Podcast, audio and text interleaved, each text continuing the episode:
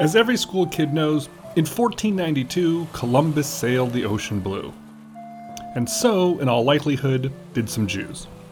Now, given his reputation lately, I'm not sure we Jews necessarily want to claim this guy as one of the tribe, but there is a lingering question about the famous events of fourteen ninety-two. Was Christopher Columbus Jewish? There's a lot of circumstantial evidence to suggest that he was, and even if he wasn't, it is yet even more likely that plenty of folks around him were. It's hard to say for sure because if they were Jewish, they kept it secret. Columbus's voyages coincided with the dark period of Jewish history, the expulsion from Spain. So for a lot of Jews, the New World seemed like a convenient way to get out of Dodge, while still keeping their Jewishness on the down low. The mystery is, was Columbus himself one of them? Let's get into it. I'm your host, Jason Harris, and this is Unsolved Jewish Mysteries at Jew Oughta Know.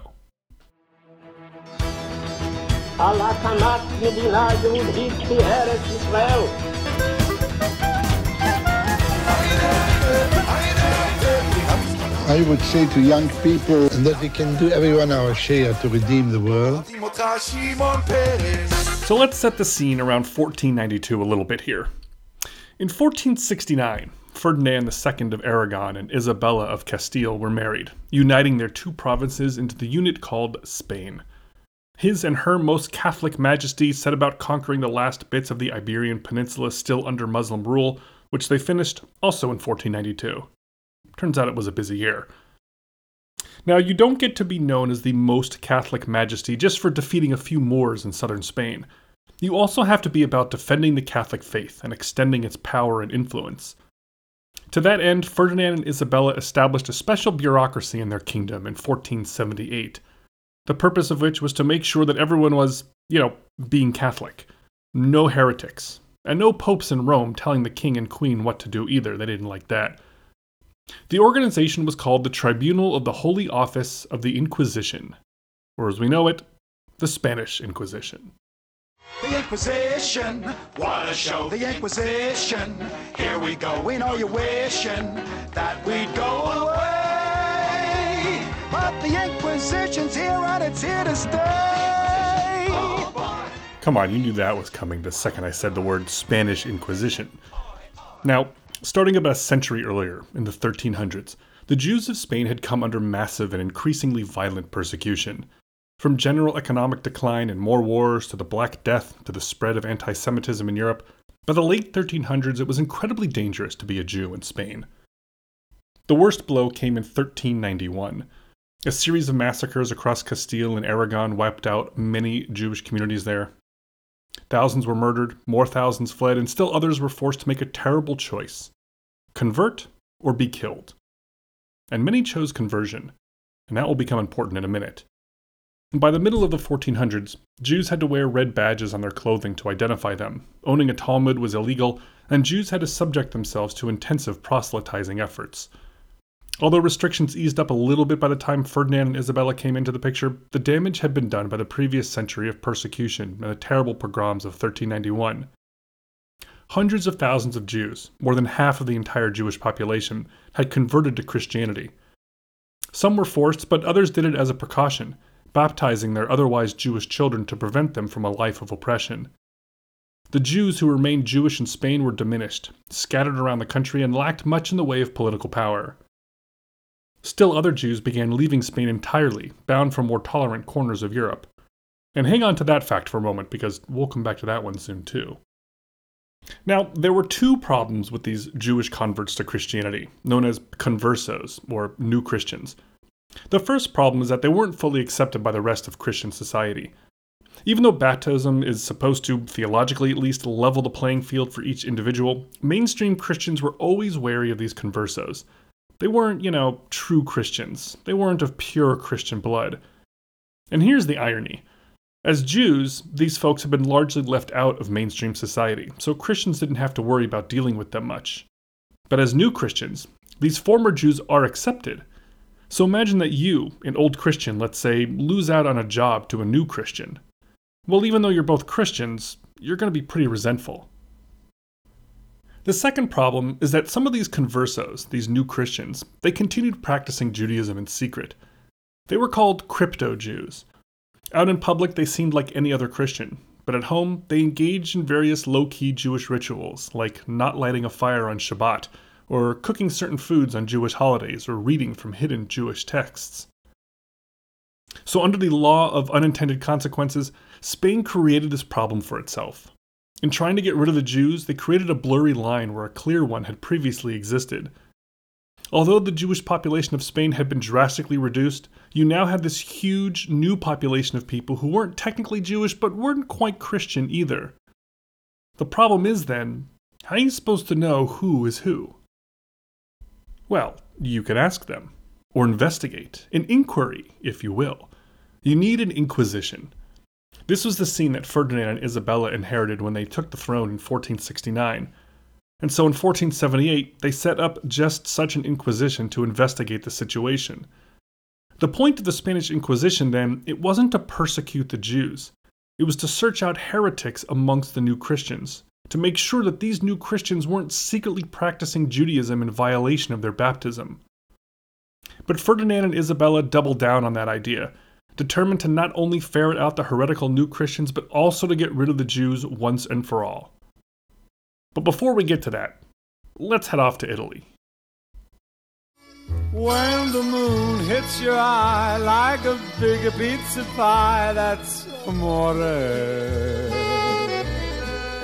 When okay, so what does all this have to do with Christopher Columbus? Well, his early life is very murky, and not a lot of facts are definitively known. Historians generally agree that he was born in Genoa, in Italy, sometime before fourteen fifty-one. For our purposes, that's interesting, because Genoa was a popular location for Jewish families fleeing Spain in the thirteen and fourteen hundreds, especially those crypto-Jews, who were just pretending to be Christian. So then, is it possible that Columbus's family were actually Jews from Spain? Well, there's some interesting evidence. One is his name. Columbus, of course, is the Latinized version that we call him today. In Italian, it's Colombo. In Spanish, it's Colon. Although Colombo wasn't used exclusively by Jews, it is a name found within the Italian Jewish space during this time period. So that's our first piece of evidence. Second is his father, Domenico Colombo. Domenico was a third-generation weaver, a solid middle-class job back then. And weaving was a popular trade amongst the Jews, one of the few professions from which they weren't restricted. So between the popular Jewish last name and the popular Jewish trade, maybe we're getting somewhere. Third thing, historians note that Christopher Columbus spoke fluent Spanish from an early age.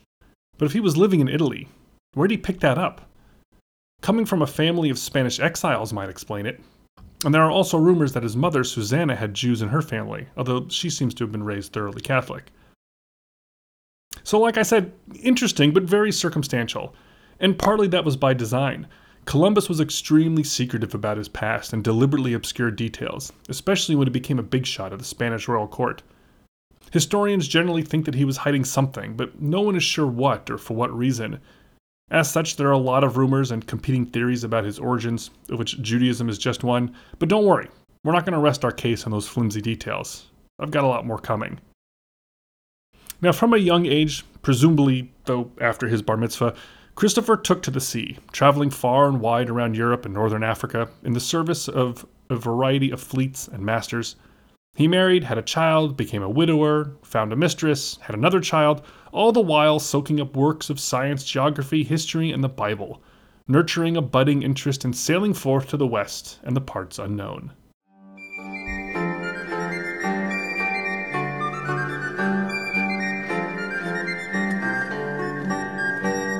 Meanwhile, back in Spain, their most Catholic majesties, Ferdinand and Isabella, were decidedly less humorous about bar mitzvah jokes, or really anything to do with matters of religion.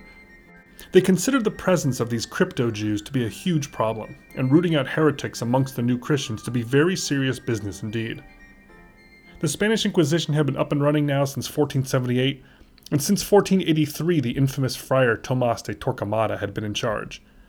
Remember, the point wasn't to oppress the Jews. In fact, the Inquisition wasn't targeted at the Jews and had no particular jurisdiction over them. It was targeted at Christian heretics, those conversos who became officially Christians but were still secretly practicing their Judaism, which they should have given up. since for a Christian to practice any other faith is heresy, and heresy is a capital crime, the Inquisition was needed to investigate those charges. But if you were Jewish, as far as the Inquisition was concerned, there wasn't any problem. But for the king and queen, there was a problem: the continued presence of the Jews in Spain. They worried that the Jews inspired, pressured, or supported conversos to continue secretly practicing Judaism, that the Jews were an unsavory influence on new Christians who were just trying to live their new faith without being tempted by their Judaic past. Best to toss them out of Spain where they can't do any more harm. And so in fourteen ninety-two, Spain gave several hundred thousand Jews an ultimatum: either convert or be expelled. And right in the middle of all this, Christopher Columbus wanders into town.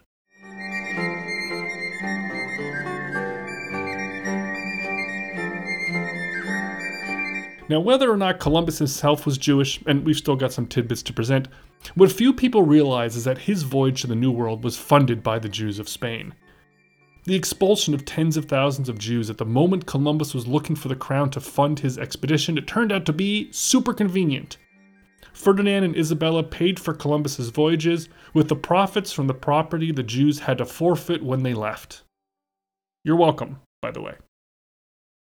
By the summer of fourteen ninety-two, Columbus was ready to go, and the Nina, Pinta, and Santa Maria were scheduled to set sail on August second.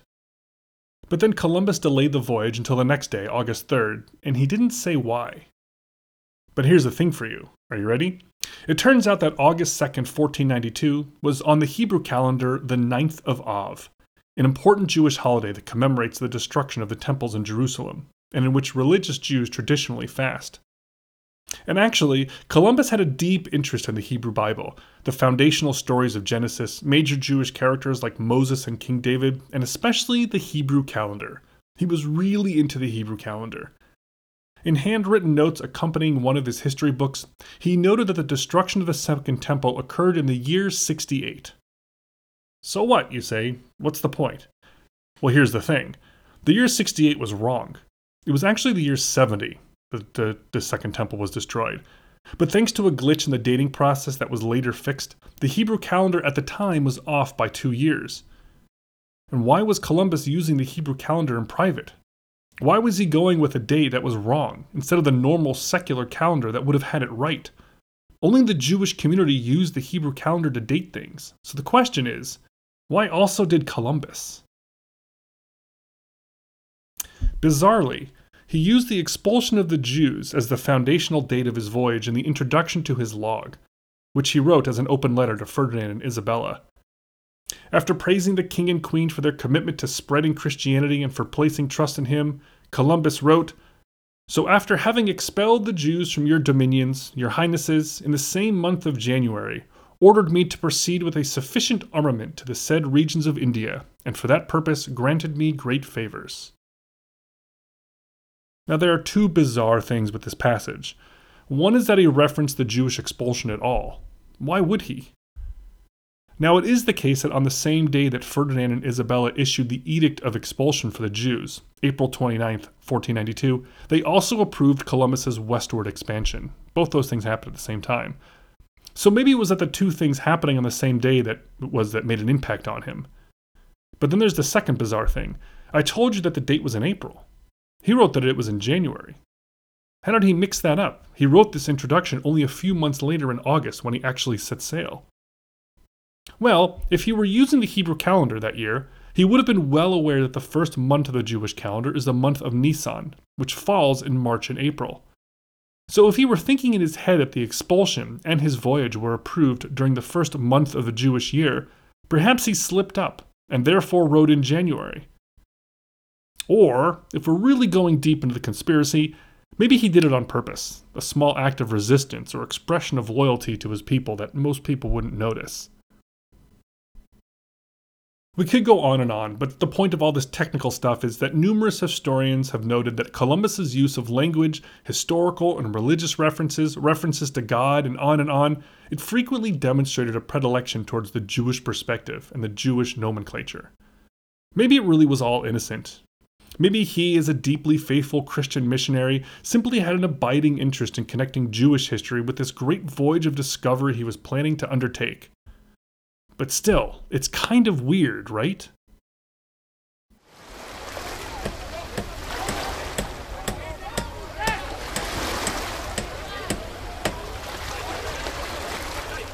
In another odd coincidence, where the Edict of Expulsion for the Jews was signed on the same day that the Crown approved his voyage, that date back in April, the day that he actually set sail, August third, fourteen ninety-two, was also the deadline day for the Jews of Spain to either convert or leave. As the Nina, Pinta, and Santa Maria made their way out of port in the city of Palos de la Frontera, they were in crowded waters with other ships whisking Spanish Jews out of the country. But Jews, conversos, could also be found in Columbus's three ships heading off to the New World. Columbus's interpreter, Luis de Torres, is said to have been a Jew who was baptized as a new Christian just before the voyage. He was part of the group that Columbus left behind in what is now Haiti to establish the first European colony, which was called La Navidad. De Torres and everyone else were killed by the natives after kidnapping local women. Several other crew, physicians, navigators, and regular sailors, they were also conversos. Rodrigo de Triana, the sailor who first sighted land on October twelfth, fourteen ninety-two, is said to have been a converso. Interestingly, Muslims claim that he was an Arab. It's a compelling question why Columbus, supposedly embarking on a Christian missionary voyage for the Catholic crown of Spain, would select so many new Christians for his crew. But maybe it's not that weird, because in preparing for his voyage, Columbus surrounded himself with all kinds of wealthy, knowledgeable, and influential Jews and conversos. He consulted various Jewish and converso astronomers and navigators associated with the royal court, including the famous Abraham Zacuto, an openly Jewish scientist who developed a way for sailors to determine their latitude position. But even more than the scientific help, Columbus's voyages were financed by the Jews. I already explained how the Crown used the property seized from the Jews to fund Columbus. But he also got backing from several extremely wealthy Jews. Perhaps the most influential was Luis de Santangel. De Santangel's grandfather had converted to Christianity, making the family conversos, but there were always rumors that they nevertheless practiced Judaism in secret. Santangel himself became the royal treasurer to Ferdinand and Isabella, and even though his relatives were subjected to the Inquisition on rumors of heresy, the royals protected Santangel and his immediate family from investigation.